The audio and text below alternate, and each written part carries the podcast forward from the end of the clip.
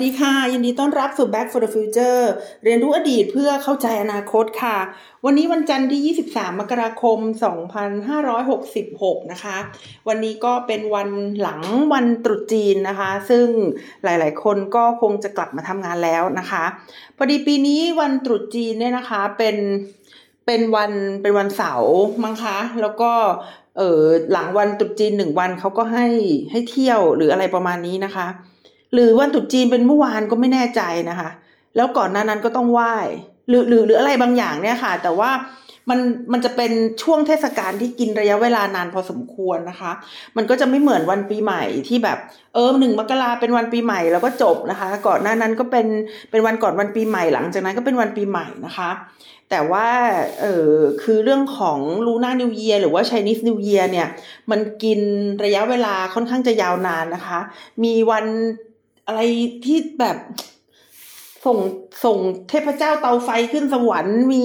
วันรับเทพลงมา มีวันต้องไหว้โนนไหว้นี่อะไรวุ่นวายมากมายเลยนะคะ ก็เป็นเป็นประเพณีนะคะ เป็นประเพณีที่ทำติดต่อกันมานะคะ ส่วนตัวดิฉันก็รู้บ้างไม่รู้บ้างนะคะ ถ้าเกิดพูดอะไรผิดก็ขอโทษด้วยนะคะ ก็เรื่องที่น่าสนใจอย่างหนึ่งก็คือ พอดีมีเพื่อนไต้หวันนะคะ มีเพื่อนไต้หวันแล้วเขาก็เขียนปีใหม่ประมาณว่า ใช้คำว่าลูน่านิวเยียนะคะ เพื่อนเวียดนามก็เหมือนกันนะคะ เพื่อนเวียดนามก็ใช้คำว่าเอ่อแฮปปี้ Lunar New Year นะคะ ก็คือจะหลีกเลี่ยงไม่ใช้คำว่าไชนีสนะคะ เพราะว่าการนับเอ่อการนับวันที่เป็นลูน่านิวเยียเนี่ยเขานับตามตามดวงจันทร์นะคะลูน่าแปลว่าดวงจันทร์นะคะอ่าก็วันนี้นะคะก็เป็นวันที่ 23 มกราคมนะคะ เดือนหน้าก็จะครบรอบหนึ่งปีนะคะของการบุกยูเครนนะคะของรัสเซียแล้วนะคะ คืออยู่ๆเมื่อวันเสาร์อาทิตย์ที่ผ่านมาเนี่ยค่ะดิฉันก็นั่งอ่านหนังสือไปดูทีวีไปอะไรอย่างเงี้ยค่ะ แล้วก็คุยกับคุยกับสามีนะคะว่ามันทางลงของปูตินเนี่ยมันมีกี่ทางนะคะ ทางลงของปูตินมีกี่ทาง แล้วก็ เอ่อแต่ละทางเนี่ยไม่ได้สร้างเอ่อไม่ได้สร้างความปลอดภัยนะคะให้กับชาวโลกเลยนะคะ แต่ละทางก็ไม่ได้สร้างความปลอดภัยให้กับชาวโลกเลยนะคะ วันนี้นะคะประเด็นแรกที่เราจะมาคุยกันก็คือว่าทำไมจึงต้องเป็นห่วงด้วยนะคะ ถ้ารัสเซียจะจะถอนกำลังออกจากยูเครนนะคะทำไมจะต้องเป็นห่วงด้วย ถ้ารัสเซียจะถอนกำลังจากยูเครน คือตอนนี้มันเหมือนกับเป็น เป็นดาบนะคะ ที่แทงเข้าไปในไตในตับในม้ามอะไรเงี้ย ก็คือมันมันคาไว้อย่างนั้น แน่นอนว่ามันทำให้เลือดไหลลงไปเรื่อยๆนะคะ ก็คือทำให้เกิดวิกฤตเศรษฐกิจทำให้เกิดวิกฤตทางการเมือง แล้วก็เรื่องของผู้อพยพในระดับโลกนะคะ แต่ว่าดิฉันก็มองคือคือมองข้ามไปนะคะว่า สมมุติว่าถ้าเราดึงดาบออกมาเนี่ยนะคะจะยังไงนะคะ เลือดจะไหลออกมาจากตัวหรือเปล่านะคะ หรือว่า ควรจะเตรียมตัวอย่างไรนะคะในการถอนตัวออกจากยูเครนเนี่ยนะคะ ไม่ว่าจะถอนตัวออกออกไปด้วยวิธีการใดนะคะ ก็ต้องเริ่มเล่าปูก่อนนะคะว่า ตอนแรกเลยเนี่ยนะคะ ตอนแรกเลยเนี่ยการยึดยูเครนนะคะ ของรัสเซียเนี่ย ไม่ได้เป็นไม่ได้เป็นสิ่งที่ปูตินคิดว่ามันจะยาวนานขนาดนี้นะคะ เขาไม่ได้คิดว่ามันจะอยู่กันจนกระทั่งสิบเอ็ดเดือนนะคะ ในวันนี้เนี่ยนะคะ ไม่ไม่ได้คิดถึงขนาดนั้นนะคะ มันอาจจะเป็นการคิดนะคะว่ามันเป็นก้าวแรกนะคะในการสร้างจักรวรรดิรัสเซียนะคะ เป็นก้าวแรกในการสร้างจักรวรรดิรัสเซียนะคะ แล้วก็เขาก็รู้ว่านาโตเนี่ยทำอะไรไม่ได้ เพราะว่ายูเครนเนี่ยไม่ได้เป็นส่วนหนึ่งของนาโตนะคะ แล้วก็คิดว่าเป็นจุดเริ่มต้นนะคะ ที่ทำให้สันติภาพโลกเนี่ยมันวุ่นวายนะคะ แล้วก็ทำให้สหรัฐอเมริกาเนี่ยมีสภาพเหมือนเสือกระดาษมากยิ่งขึ้นนะคะ จากแต่เดิมเนี่ยตั้งแต่ปี2016 นะคะจนกระทั่งถึง 2020 เนี่ยนะคะสหรัฐอเมริกาเนี่ยไม่ได้อยู่ในสถานภาพของผู้นำโลกเลย ก็ลองคิดดูนะคะ ไม่ว่าจะเป็นในเรื่องของเศรษฐกิจนะคะ ก็คือว่าไปสร้างสงครามทางการค้านะคะกับกับจีนนะคะ เพราะฉะนั้นเขาเลยไม่ได้เป็นผู้นำโลกด้านสันติภาพหรือว่าด้านเศรษฐกิจอีกต่อไปนะคะ ส่วนในทางด้านสุขภาพก็เหมือนกันนะคะ ในช่วงของประธานาธิบดีทรัมป์เนี่ยก็มีการ ปล่อยให้นะคะคนสหรัฐอเมริกาเนี่ยติดเชื้อโควิดจำนวนมหาศาล แล้วก็เสียชีวิตนะคะจากโควิดนะคะจำนวนมหาศาลด้วย หรือว่าเป็นในทางเศรษฐกิจเองเนี่ยนะคะ เศรษฐกิจเพียวๆเนี่ยสหรัฐอเมริกาก็เป็นประเทศที่ชักนำนะคะ ให้มีการปั๊มเงินนะคะจากรัฐบาลกลางเนี่ยออกไปให้กับประชาชนนะคะ หลาย ๆ ประเทศก็ทำตามนะคะ ใช้โมเดลแบบนี้ในการแก้ไขปัญหาโควิด แล้วสิ่งที่เกิดขึ้นก็คือปัญหาเงินเฟ้อนะคะทั่วโลกเลยทีเดียวนะคะ หรือว่าการที่เขาเนี่ยถอนกำลังนะคะถอนกำลังทหารออกมาจากเอเชียกลางนะคะ อัฟกานิสถาน ก็ยิ่งทำให้สหรัฐอเมริกาเนี่ยเขาดูสูญเสียความเป็นมหาอำนาจโลกนะคะการที่ถ้าเกิดว่ารัสเซียเนี่ยประสบความสำเร็จในการยึดยูเครนมาได้นะคะ ก็ยิ่งจะทำให้สถานภาพของสหรัฐอเมริกาเนี่ยดูเป็นเสือกระดาษมากขึ้นนะคะ ดูเป็นเอ่ออังกฤษนะคะ ก็คืออังกฤษสมัยก่อนเนี่ยเขาเป็นเจ้าโลกเขาเป็นเจ้าอาณานิคม แต่ว่าหลังสงครามโลกครั้งที่สองแล้วก็เหตุการณ์ในในสุเอตเป็นต้นมาเนี่ยนะคะ ก็ได้ทำให้อังกฤษเนี่ยเขาลด สถานภาพของการเป็นผู้นำโลกนะคะ ศูนย์กลางในการลดสถานภาพของความเป็นผู้นำโลกเนี่ยก็เคลื่อนที่ไปที่สหรัฐอเมริกานะคะ ปูตินก็ก็อาจจะคิดว่าวันนี้นะคะวันนี้สถานภาพของการเป็นผู้นำโลกของสหรัฐอเมริกาอาจจะเปลี่ยนแปลงไปนะคะ อาจจะเคลื่อนที่ไปอยู่ที่อื่นนะคะ แล้วที่นั่นจะเป็นที่ไหนนะคะ ที่ใหม่จะเป็นที่ไหน ถ้าเกิดอยากจะได้จุดจุดนั้นก็จะต้องชิงลงมือก่อนนะคะ อาจจะเป็นจีนกับรัสเซียก็ได้นะคะ ที่จะเป็นมหาอำนาจโลกใหม่นะคะ ในโลกที่เขาพูดกันว่าเป็นโลกแบบหลายขั้วอำนาจนะคะแต่ความต้องการของปูตินมันก็ไม่ได้อาจจะเกิดขึ้นได้โดยง่ายนะคะ อาจจะไม่ได้เกิดขึ้นได้โดยง่ายนะคะ เพราะว่าที่ผ่านมาสิบเอ็ดเดือนเนี่ย มันไม่ง่ายขนาดนั้นนะคะ ยูเครนไม่ยอมแพ้สักทีนะคะ ยูเครนไม่ยอมแพ้สักทีก็มี มีชาตินะคะที่เป็น partner หรือว่าเป็นเพื่อนนะคะเป็นเป็นมิตรประเทศเนี่ยนะคะเข้ามาช่วยยูเครนอย่างมากมายนะคะทั้งยุโรปและสหรัฐอเมริกานะคะโดยการเอ่อมอบอาวุธนะคะมอบอุปกรณ์ทางยุทโธปกรณ์นะคะมีการเกณฑ์ทหารนะคะ ไม่ใช่เกณฑ์ทหารสิ มีการเข้าไปช่วยนะคะ คือคือการที่พลเรือนเข้าไปในยูเครน พลเรือนที่มีศักยภาพด้านการทหารเนี่ยเข้าไปช่วย ในกิจการทางการทหารนะคะ จากหลากหลายประเทศทั่วโลกเนี่ยอย่างเช่นพวกมือ sniper เนี่ยเขาก็เข้าไป แต่เขาไม่ได้เข้าไปในในในในเสื้อคลุมนะคะของรัฐบาลระหว่างประเทศ แต่เขาเข้าไปเนี่ยในฐานะที่เป็นพลเมืองโลกนะคะแล้วก็เข้าไปช่วยยูเครนที่ตกอยู่ภายใต้ สภาวะการปิดล้อมนะคะ แล้วก็ตกอยู่ภายใต้สงครามนะคะที่มาจากรัสเซียมหาอำนาจนั่นเองนะคะ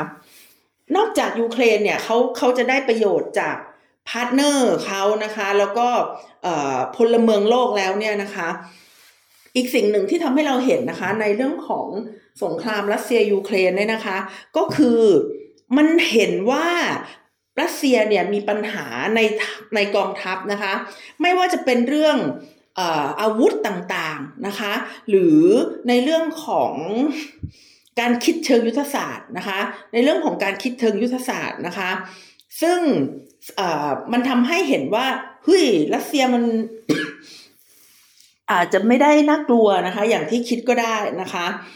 แต่สิ่งที่มันเกิดขึ้นอย่างหนึ่งก็คือว่ามันมันนานมากไปนะคะ มันนานมากไปจนจนคาดเดาไม่ได้นะคะว่าสิ่งที่เกิดขึ้นเนี่ยมันจะเป็นอย่างไรนะคะ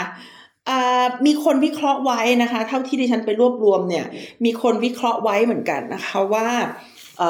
สถานการณ์หรือว่าscenario ของสงครามเนี่ยจะเป็นอย่างไรต่อไป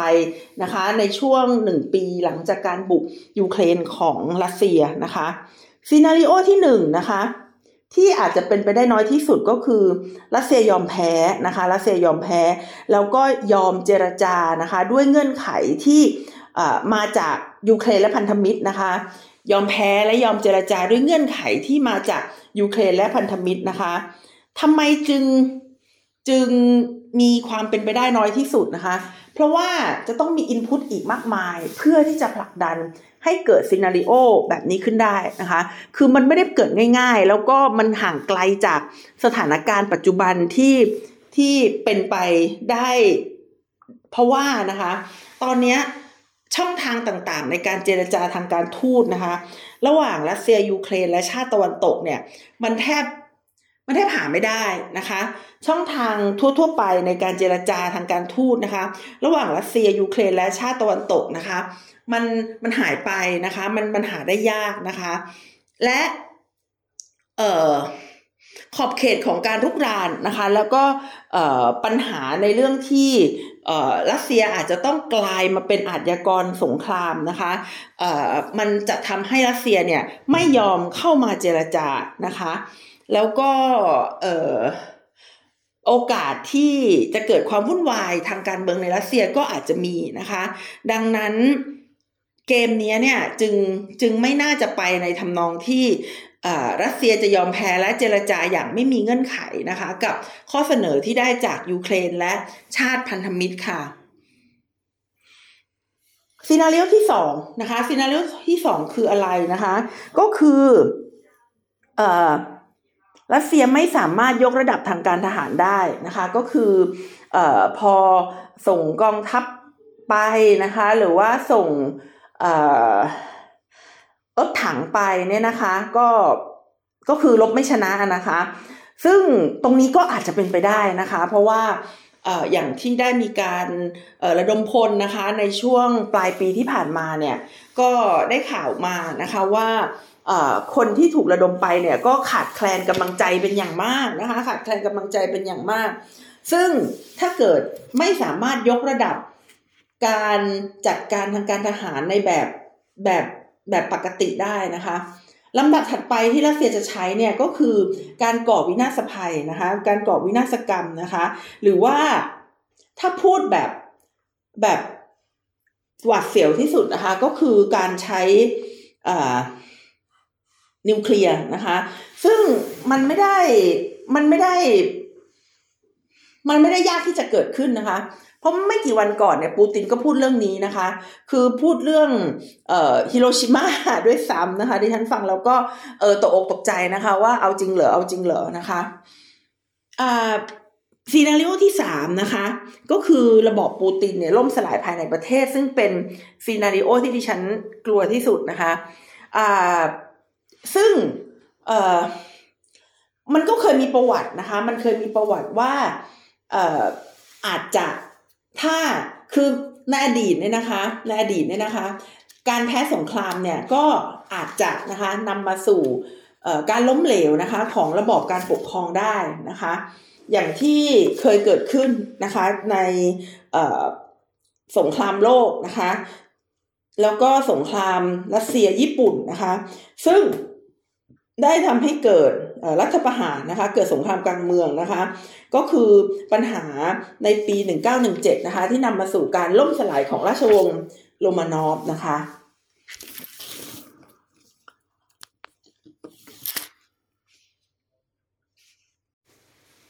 จริงอยู่นะคะที่รัสเซียแพ้เนี่ยจะดีกว่ารัสเซียชนะนะคะ แต่รัสเซียแพ้เนี่ยมันไม่ได้หมายความว่าโลกจะได้สันติสุขในวันสองวันนะคะ คือถ้ารัสเซียแพ้เนี่ยปัญหา สิ่งที่ที่ที่เกิดขึ้นก็คือการกระจัดกระจายนะคะของภัยความมั่นคงเนี่ยไปทั่วภูมิภาคนะคะ อาจจะหมายถึงยุโรปกลางยุโรปตะวันออกนะคะ จนกระทั่งลามไปถึงยุโรปตะวันตกก็เป็นได้นะคะผลกระทบเนี่ยอาจจะมาถึงเอเชียนะคะ โดย สิ่งที่มันจะเกิดขึ้นก็คือว่าตอนนี้ปูตินนะคะ เขาได้พยายามรวมอำนาจเข้าสู่ส่วนกลาง แล้วก็ปกครองด้วยการบังคับนะคะจากมอสโกนะคะ ดังนั้นถ้าเกิดรัสเซียแพ้ขึ้นมาเนี่ย มันก็แสดงให้เห็นว่ามอสโกเนี่ยไม่มีน้ำยาไม่มีไม่ไม่มีรสชาติไม่สามารถที่จะกดดันหรือว่าควบคุมนะคะการ กรบฏของดินแดนต่างๆ ภายในรัสเซียได้ ถ้าแย่ๆนะคะก็คือเรื่องของการแบ่งแยกดินแดนนะคะ แล้วก็ความขัดแย้งที่อาจจะก่อตัวใหม่นะคะ ทั้งในและรอบๆรัสเซียเลยทีเดียวนะคะ เพราะว่ารัสเซียเนี่ยเป็นประเทศที่มีพื้นที่นะคะมีขนาดใหญ่ที่สุดในโลกนะคะรัสเซียเนี่ยอาจจะอาจจะแย่นะคะไปถึงกระบวนการที่เขาเรียกได้ว่า รัฐล้มเหลว ซึ่งเกิดจากสงครามกลางเมืองนะคะ แล้วก็จะต้องกลับไปสู่รัสเซียในสมัยคศ 1991 นะคะ ที่กลายเป็นภาระนะคะของผู้นำยุโรปนะคะ อย่างเช่น ใครจะเป็นผู้ควบคุมอาวุธนิวเคลียร์นะคะของของรัสเซียนะคะอาวุธนิวเคลียร์ที่ยังไม่ใช้นะคะ รัสเซียเนี่ยถ้าเกิดสมมุติว่าพ่ายแพ้หรือว่าต้องถอนตัวออกจากสงครามไปเนี่ยนะคะ มันจะเกิดช่องโหว่นะคะที่อันตรายในในระบบความสัมพันธ์ระหว่างประเทศนะคะ แต่ก็โชคดีนะคะ โชคดีที่เออยังไงก็ตามเนี่ยนะคะปูตินเนี่ยนะคะก็คงไม่ไม่ยอมที่จะแพ้ง่าย ๆนะคะ เพราะว่าถ้ายอมแพ้แล้วทำตามเงื่อนไขของยูเครนก็คือ scenario ที่หนึ่งเนี่ยนะคะ มันหมายถึงว่าปูตินจะจะ จะง่อยทันทีทำอะไรไม่ได้นะคะ แล้วเซเลนสกี้นะคะก็จะต้องเรียกร้องให้มอสโกละสิทธิ์การอ้างสิทธิ์ในดินแดนที่รัสเซียควบคุมนะคะอะอย่างเช่นในบริเวณเมืองโดเนตสก์ เคอร์ซอนลูฮันสก์นะคะ แล้วก็ซาโปริซเซียนะคะดังนั้นนะคะการใช้อาวุธนิวเคลียร์เนี่ยอาจจะเป็นยุทธวิธีสุดท้ายในทางเลือกของปูตินนะคะ อย่างที่ดิฉันเล่าให้ฟังว่าปีที่ผ่านมาเนี่ย ปูตินได้ได้ได้พูดถึงเรื่องของการใช้อาวุธนิวเคลียร์อยู่หลายครั้งนะคะ คือคือมันต้องตีความไงเขาไม่ได้บอกว่าเขาจะใช้ในวันที่เท่านั้นเท่านี้ แต่ว่าในปาจักถาหลายครั้งของเขาเนี่ยที่เขาพูดถึงฮิโรชิมากับนางาซากิคนที่ฟังมันก็ต้องเอ๊ะนะคะว่าเฮ้ยมันหมายถึงอะไรนะคะ หรือว่าอ่าพูด พูดถึงการสิ้นสุดของสงครามโลกที่สองนะคะ ซึ่งใครที่รู้เรื่องสงครามโลกครั้งที่สองเนี่ยก็จะรู้ว่าการสิ้นสุดของสงครามโลกครั้งที่สองนะคะ เกิดขึ้นได้จากการใช้อาวุธหนักนะคะ ก็คืออาวุธนิวเคลียร์นั่นเอง ดังนั้นการที่ปูตินมาพูดอะไรคลุมเครืออย่างนี้นะคะ ก็เป็นการส่งสัญญาณว่า การใช้อาวุธนิวเคลียร์เนี่ยมันเป็นหนึ่งในยุทธวิธีของเขานะคะ แล้วถามว่ายูเครนเนี่ยนะคะจะจะยอมง่ายๆหรือเปล่านะคะ ก็ต้องตอบว่าไม่นะคะ เพราะว่าชาวยูเครนทราบดีว่า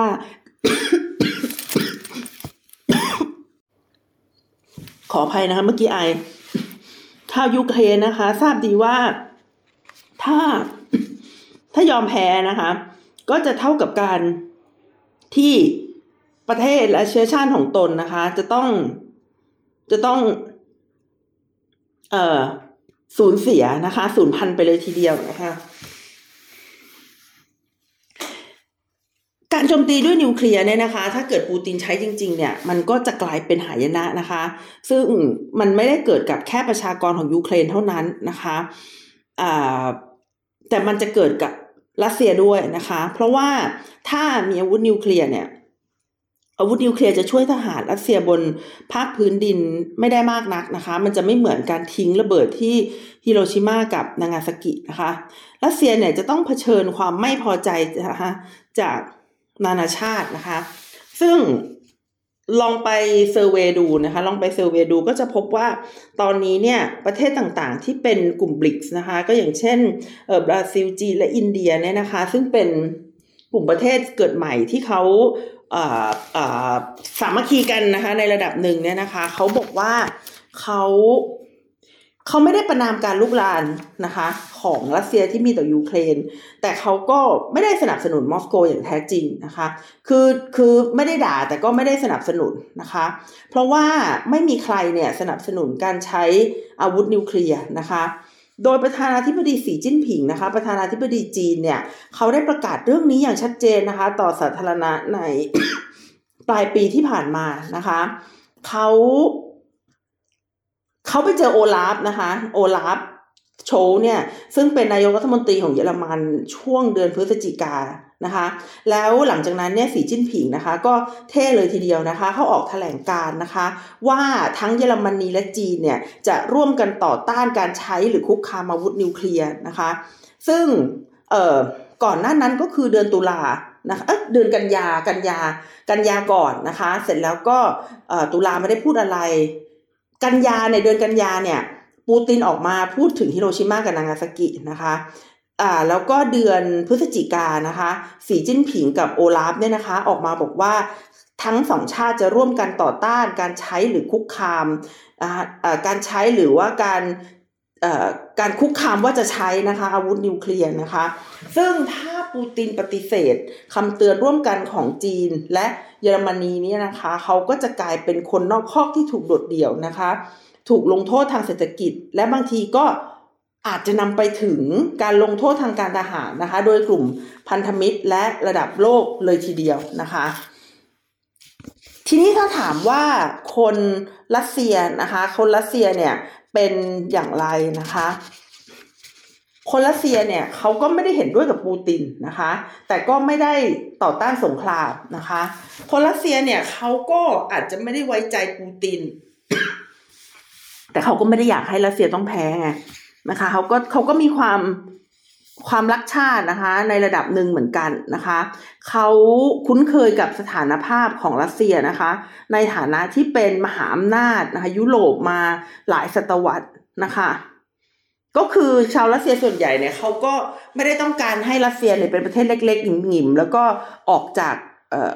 สถานภาพของการเป็นเป็นมหาอำนาจนะคะ ถึงแม้ว่าเขาจะไม่พอใจผู้นำของเขา แต่เขาก็ไม่อยากไม่อยากแพ้สงครามนะคะ ทีนี้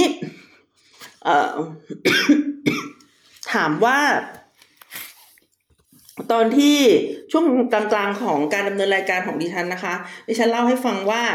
รัสเซียเนี่ยเขามีประวัติใช่ไหมคะว่า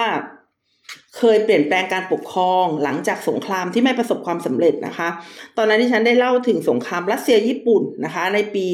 1904ถึง05นะคะ แล้วก็สงครามโลกครั้งที่1นะคะ ทั้งสองทั้งสองสงครามเนี้ยมันทำให้รัสเซียเนี่ยนะคะ รัฐบาลเนี่ยนะคะ อ่อนแอลงเรื่อยๆ แล้วก็นำไปสู่การปฏิวัติบอลเชวิกนะคะ ส่วนการล่มสลายของสหภาพโซเวียตซึ่งเคยเป็นหนึ่งในจักรวรรดินะคะ ที่รัสเซียได้สร้างขึ้นมานะคะก็คือสหภาพโซเวียตเนี่ยนะคะ ถ้าไปอ่านหนังสือหลาย ๆ เล่มเนี่ยนะคะ เขาจะบอกว่าต้นเหตุของการล่มสลายของสหภาพโซเวียตนะคะ มันเกิดมาจาก การพ่ายแพ้นะคะของกองทัพโซเวียตนะคะใน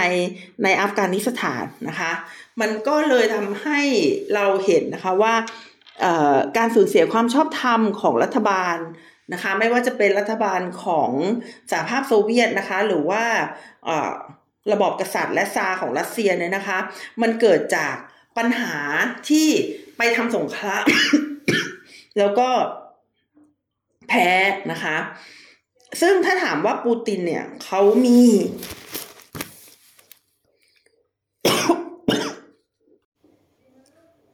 ความเสี่ยงนะคะ ในประเด็นเหล่านี้หรือเปล่านะคะ ก็ก็ต้องบอกว่ามีนะคะ เพราะว่าถ้าแพ้แล้วเนี่ย ก็จะต้องมาดูกันว่าเขาจะยังอยู่ใน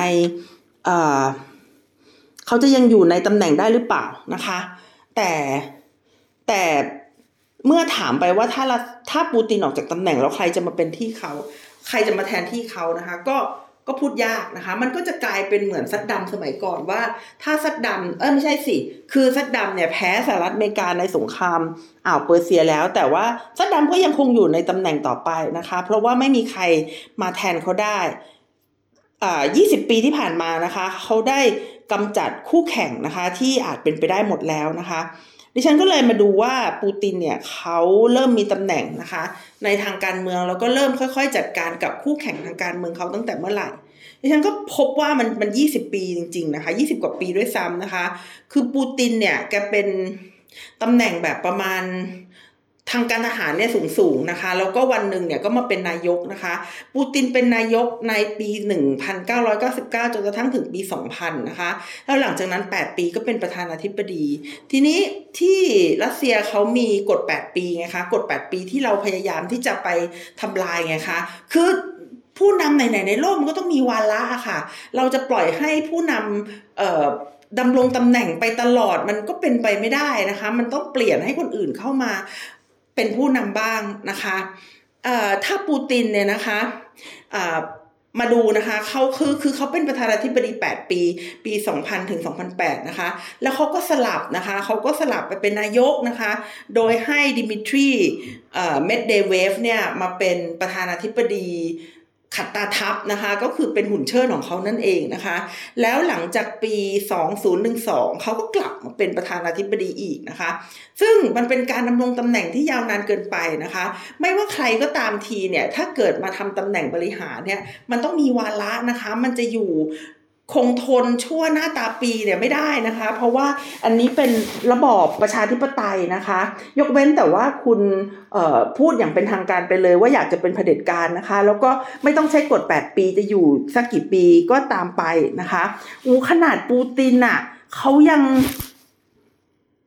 เขายังสลับมาเป็นนายกบ้างเลยนะคะ แล้วแล้วลุงตู่จะอยู่แบบอยู่แบบยาวๆโดยไม่สลับเป็นอย่างอื่น มันก็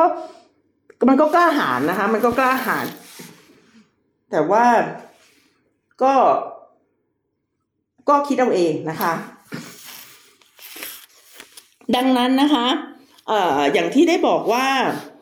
ไม่มีใครแทนที่เขาได้นะคะ เพราะเขากำจัดคู่แข่งนะคะ ที่อาจเป็นไปได้เนี่ยหมดแล้วใน 20 ปีนะคะ ส่วนโอกาสที่ผู้นำคนใหม่เนี่ยที่จะไม่ได้ถูกชักใยโดยปูติน ก็ก็น้อยมากนะคะโอ้โห หรือว่าถ้าเกิดจะเป็นผู้นำที่จะโปรตะวันตกเนี่ย ยิ่งเป็นไปไม่ได้อย่างอย่างอย่างยิ่งเลยนะคะ ดังนั้นนะคะในกรณีที่เลวร้ายที่สุดเนี่ย ถ้าปูตินแพ้นะคะ จะนำไปสู่ การเกิดสงครามกลางเมือง และการแตกสลายของรัสเซียนะคะอำนาจจะถูกแย่งชิงจากเบื้องบนนะคะ แล้วก็การควบคุมของรัฐเนี่ยมันจะเป็นไปไม่ได้นะคะ ประเทศต่างเอ่อไม่ใช่ประเทศเอ่อเมืองต่างๆเนี่ยจะพยายามแยกตัวเป็นประเทศนะคะ ซึ่งเอ่อถ้าเกิดรัสเซียแพ้เนี่ยมันจะ มันจะสร้างความตึงเครียดอย่างมากนะคะ ต่อต่อระบบระหว่างประเทศนะคะ มันจะเกิดสงครามภายในประเทศนะคะ ระหว่างประเทศด้วย แล้วก็เกิดกระแสอพยพ แล้วก็ปัญหาเศรษฐกิจอื่น ๆนะคะ มันจะเป็นจุดเริ่มต้นของปฏิกิริยาลูกโซ่ ซึ่งเราก็ไม่รู้ว่ามันจะนำไปสู่อะไรนะคะ คือถ้าเกิดถ้าเกิดดูตามเอ่อ วิทยาศาสตร์นะคะ ไม่มีทางที่ดาวฤกษ์ดวงหนึ่งหายไปนะคะ แล้วก็ดาวเคราะห์ดวงอื่นจะจะไม่มีอะไรเกิดขึ้นนะคะ เพราะฉะนั้นถ้าเกิดรัสเซียเนี่ยเขาแพ้จริง ๆนะคะ แล้วก็ระบอบของปูตินเขาล่มสลายจริง ๆนะคะ จะเกิดผลกระทบนะคะที่มีต่อเอเชียกลางนะคะคอเคซัสตอนใต้นะคะ และบทบาทนะคะของจีนและตุรกีก็จะเปลี่ยนแปลงไปด้วยนะคะ ทีนี้มีคนถามมาเหมือนกันเนี่ยนะคะว่า ไอตั้งแต่รัสเซียบุกยูเครนเนี่ย แล้วมันมีการแซงชั่นที่เกิดขึ้นนะคะ สรุปว่ามันมันได้ผลบ้างหรือเปล่านะคะ การแซงชั่นเนี่ยที่ที่ชาวโลกเนี่ยมีต่อรัสเซียนะคะ มันได้ผลบ้างหรือเปล่านะคะ ก็จะบอกว่ามันได้ผลอยู่นะคะ แต่ว่าก็ต้องยอมรับว่าสงครามคราวนี้มันไม่ใช่เป็นสงครามที่รัสเซียเขาเขาคิด ขึ้นข้ามวันนะคะ แต่เป็นสงครามที่รัสเซียเนี่ยเขาวางแผนนะคะไว้อย่างดีนะคะ อย่างน้อยก็ก็ตั้งแต่ปี 2014 แล้วนะคะ ก็คืออรัสเซียเนี่ยมีการพึ่งพาตะวันตกน้อยลง แล้วก็มีการพึ่งพานะคะ ตะวันออกมากขึ้นโดยเฉพาะอย่างยิ่งจีนนั่นเองนะคะ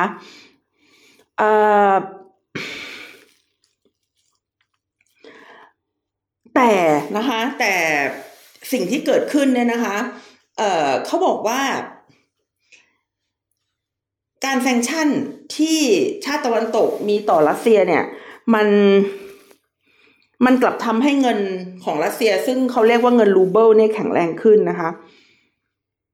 จริงหรือเปล่านะคะ แล้วก็ข้อ2นะคะเอ่อ GDP ของรัสเซียมันไม่ได้หดตัวลงนะคะ แล้วก็ข้อ3นี่ก็คือเรื่องของ